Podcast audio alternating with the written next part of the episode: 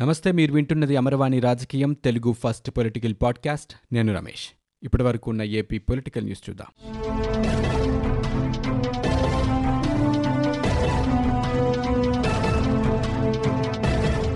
చిత్తూరు జిల్లా కురబలకోట మండలం అంగల్లు వద్ద తెలుగుదేశం పార్టీ నేతలపై వైకాపా దాడిని టీడీపీ అధినేత చంద్రబాబు తీవ్రంగా ఖండించారు. టీడీపీ నేతలను గాయపరచడం వారి వాహనాలను ధ్వంసం చేయడం పట్ల ఆయన ఆగ్రహం వ్యక్తం చేశారు. ఇక బి కొత్తకోటలో మరణించిన పార్టీ కార్యకర్తల కుటుంబాలను పరామర్శించేందుకు వెళ్తున్న నాయకులపై దాడి జరగటం గర్హనీయమన్నారు. జగన్మోహన్ రెడ్డి ఫాసిస్ట్ పాలనకు ఈ దాడులు అద్దం పడుతున్నాయని ఆయన దుయ్యబట్టారు.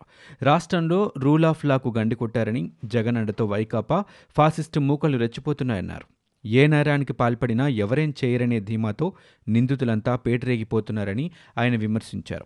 ఇక టీడీపీ నాయకులు కార్యకర్తలపై దాడులు దౌర్జన్యాలకు అంతే లేకుండా పోయిందని ఆయన అన్నారు. మృతుల కుటుంబాల పరామర్శకు వెళ్ళే నాయకులపై కూడా దాడి చేయటం ఫాసిస్ట్ చర్యగా ఆయన అభివర్ణించారు. ఇక ఏడాదిన్నరగా రాష్ట్రంలో అశాంతి అభద్రత నెలకొందన్నారు. ఎక్కడా శాంతి భద్రతలు లేకుండా నేరగాళ్ళ రాజ్యం తెచ్చారని బడుగు బలహీన వర్గాలపై దాడులు జరగని రోజంటూ లేదని ఆయన విమర్శించారు. ఇక ప్రతిరోజు బీసీ ఎస్సీ ఎస్టీ ముస్లిం మైనారిటీలపై దమనకాండ యథేచ్ఛగా కొనసాగుతోందన్నారు. రాష్ట్రానికి న్యాయపరంగా రావాల్సిన నిధులపై కేంద్ర మంత్రులను కలుస్తున్నామని ఏపీ ఆర్థిక మంత్రి బుగ్గన రాజేంద్రనాథ్ రెడ్డి అన్నారు. టీడీపీ ప్రభుత్వం ప్యాకేజీకి ఒప్పుకోవడంతో పోలవరానికి సమస్య వచ్చిందన్నారు. పోలవరం ప్రాజెక్టు అంశంపై ఢిల్లీలో కేంద్ర జలవనరుల శాఖ మంత్రి గజేంద్ర సింగ్ షెకావత్తో రాష్ట్ర మంత్రులు అనిల్ కుమార్ యాదవ్ బుగ్గన భేటీ అయ్యారు. అనంతరం మంత్రులిద్దరూ మీడియాతో మాట్లాడారు. ఇక గత ప్రభుత్వం చేసిన తప్పుల చిక్కుముడులను ఒక్కొక్కటిగా విప్పుకుంటూ వస్తున్నామని బుగ్గన పేర్కొన్నారు. మంత్రి అనిల్ మాట్లాడుతూ పోలవరం ప్రాజెక్టు నిధుల అంశంపై కేంద్ర మంత్రితో చర్చించామన్నారు. రెండు వేల పదిహేడులో జరిగిన పొరపాట్ల వల్ల పోలవరానికి ఇబ్బందులు ఉన్నాయని వాటిని కేంద్ర మంత్రికి వివరించామని అన్నారు. వాటిపై అవగాహన ఉందని ప్రాజెక్టు ముందుకెళ్ళేలా చూస్తామని చెప్పారు. ప్రాజెక్టులో తాగునీటి విభాగాలను తొలగించారు. అవి కూడా ఉంచాలని కోరినట్లు ఆయన పేర్కొన్నారు. విభజన చట్టంలో పోలవరంపై తాగునీటి అవసరాల అంశం కూడా ఉందని చెప్పారు. పరిహారం పునరావాసంపై కేంద్ర మంత్రి సానుకూలంగా స్పందించినట్లు పేర్కొన్నారు.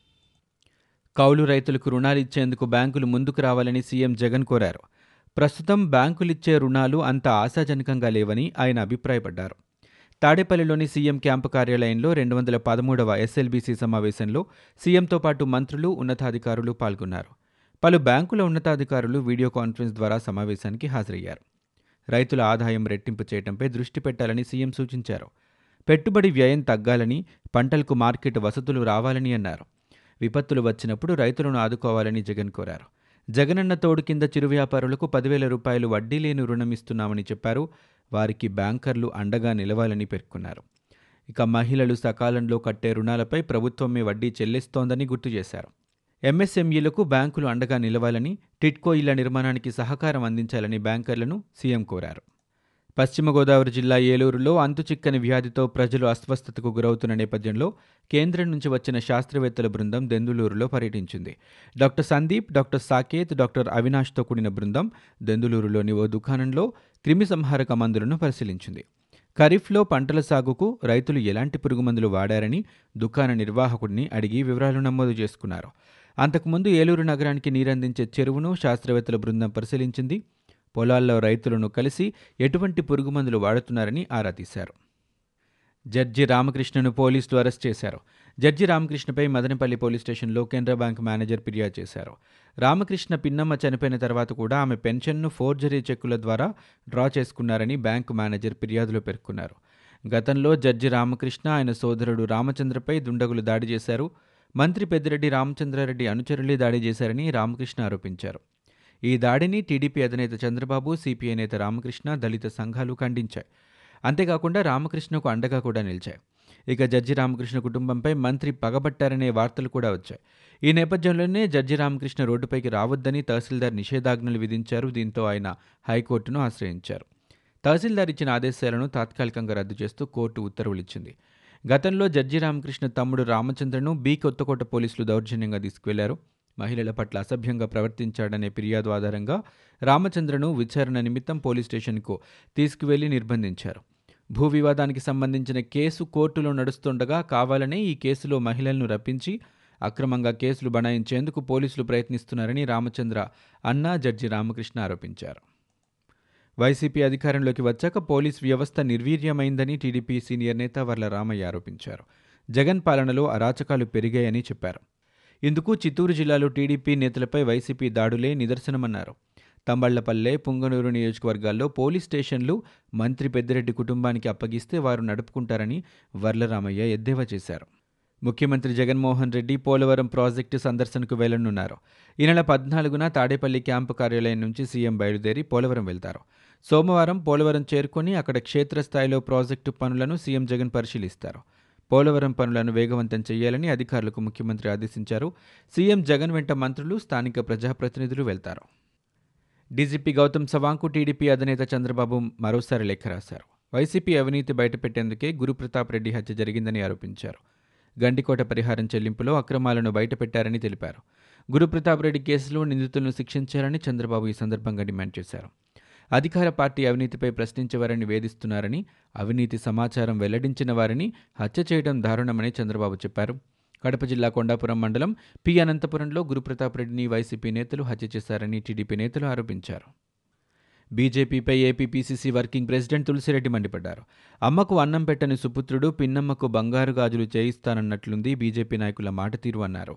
అధికారంలోకి వస్తే ప్రత్యేక హోదా ఇస్తానంటూ వెంకటేశ్వర స్వామి సాక్షిగా చెప్పిన బీజేపీ నేడు ప్రత్యేక హోదా ముగిసిన అధ్యాయం అని చెప్పిందని ఆయన ఎద్దేవా చేశారు. ప్రత్యేక అభివృద్ధి ప్యాకేజ్ కింద ఇరవై నాలుగు వేల మూడు వందల యాభై కోట్ల రూపాయలు ఇస్తానన్న బీజేపీ ఒక వెయ్యి యాభై కోట్లు పిల్లికి భిక్షం వేసినట్లు రాష్ట్రానికి అన్యాయం చేసిందని ఆరోపించారు. ఇక చట్ట ప్రకారం కడప జిల్లాలో సెయిల్ ఆధ్వర్యంలో ఉక్కు కారాగారం నిర్మించాలని నిర్మించకుండా ద్రోహం చేసిందని అన్నారు. ఇక ఇప్పుడు అధికారంలోకి వస్తే రాష్ట్రాన్ని అభివృద్ధి చేస్తారని రాయలసీమకు రత్నాలు చీమ చేస్తారంటూ మాటలు చెబుతున్నారని తులసిరెడ్డి ఎద్దేవా చేశారు. దేవాదాయ ధర్మాదాయ శాఖ మంత్రి వెల్లంపల్లి రాష్ట్రంలోని దేవాలయాలు తనకి అనువుగా మార్చుకుంటున్నారని జనసేన అధికార ప్రతినిధి పోతిన మహేష్ తీవ్రస్థాయిలో విరుచుకుపడ్డారు. దేవాలయాల ఆస్తులను తన బినామల ద్వారా తన పేరుకి మార్చుకున్నారని ఆరోపించారు. దుర్గగుడిలో మూడు సింహాల మాయం ప్రాథమిక దర్యాప్తు కూడా పూర్తి కాలేదన్నారు. సాక్ష్యాధారాలు ఎన్ని బయటపడుతున్నా ముఖ్యమంత్రి ఇంతవరకు స్పందించడం లేదని ఆయన మండిపడ్డారు. జిల్లా ఇన్ఛార్జ్ మంత్రి పెద్దిరెడ్డి రామచంద్రారెడ్డి ఆశీస్సులు మంత్రి వెల్లంపల్లికి పుష్కలంగా ఉన్నాయన్నారు. మంత్రి అవినీతితో సంపాదించిన ఆస్తుల విలువ వెయ్యి కోట్లు దాటిపోయిందని వ్యాఖ్యానించారు. రంగనాథస్వామి ఆలయానికి చెందిన మూడు వందల కోట్ల రూపాయల భూమిని కబ్జా చేయడానికి వెల్లంపల్లి ప్రయత్నిస్తున్నారని ఆయన ఆరోపించారు. తెలుగుదేశం పార్టీ సీనియర్ నేత మాజీ మంత్రి దేవినేని ఉమా వైసీపీ ప్రభుత్వంపై ట్విట్టర్ వేదికగా తీవ్రస్థాయిలో విమర్శలు గుప్పించారు. మద్యం ఆదాయంతో అప్పులు తీరుస్తుంటున్నారంటే మద్య నిషేధం లేనట్లేనా అని ప్రశ్నించారు. నిషేధం ఎత్తేస్తే ప్రజల మెడపై కొత్త పన్ను రాష్ట్రాన్ని అమ్మైనా అప్పులు కట్టాల్సిందే అన్న షరతులకు అంగీకారం అప్పు తెస్తున్న లక్షల కోట్లు ఎక్కడ ఖర్చు పెడుతున్నారు? అప్పులు చేయటం పనులు వేయటం తప్ప ఆదాయం సృష్టించే ఆలోచన లేదా అంటూ దేవినేని ప్రశ్నించారు. ఏపీలో గడిచిన ఇరవై నాలుగు గంటల్లో అరవై నాలుగు వేల నాలుగు వందల ఇరవై ఐదు కరోనా పరీక్షలు నిర్వహించారు. వీటిలో కొత్తగా ఐదు వందల ఇరవై మందికి కోవిడ్ నిర్ధారణ అయింది. ఇద్దరు బాధితులు ప్రాణాలు కోల్పోయారు. దీంతో రాష్ట్రంలో ఇప్పటి వరకు నమోదైన కరోనా కేసుల సంఖ్య ఎనిమిది లక్షల డెబ్బై నాలుగు వేల ఐదు వందల పదిహేనుకు చేరుకుంది. ఈ మేరకు రాష్ట్ర వైద్య ఆరోగ్య శాఖ బులెటిన్ విడుదల చేసింది. ఇప్పటి వరకు రాష్ట్రంలో కోవిడ్ బారిన పడి ఏడు వేల నలభై తొమ్మిది మంది మృతి చెందినట్లు ఆరోగ్య శాఖ తెలిపింది. గడిచిన ఇరవై నాలుగు గంటల్లో ఐదు వందల పంతొమ్మిది మంది పూర్తిగా కోలుకొని ఇళ్ళకు వెళ్ళిపోగా ఇప్పటివరకు రాష్ట్రంలో కోలుకున్న వారి సంఖ్య ఎనిమిది లక్షల అరవై రెండు వేల రెండు వందల ముప్పైకి చేరుకుంది. ప్రస్తుతం రాష్ట్రంలో ఐదు వేల రెండు వందల ముప్పై ఆరు యాక్టివ్ కేసులున్నట్లు ఆరోగ్య శాఖ తాజా బులెటిన్లో వెల్లడించింది. ఇవి ఇప్పటివరకు ఉన్న ఏపీ పొలిటికల్ న్యూస్. మీరు వింటున్నది అమరవాణి రాజకీయం తెలుగు ఫస్ట్ పొలిటికల్ పాడ్కాస్ట్. నేను Ramesh. For more details visit WWW dot Amarvani dot in. We're also available on Google podcast Spotify iTunes and Apple podcast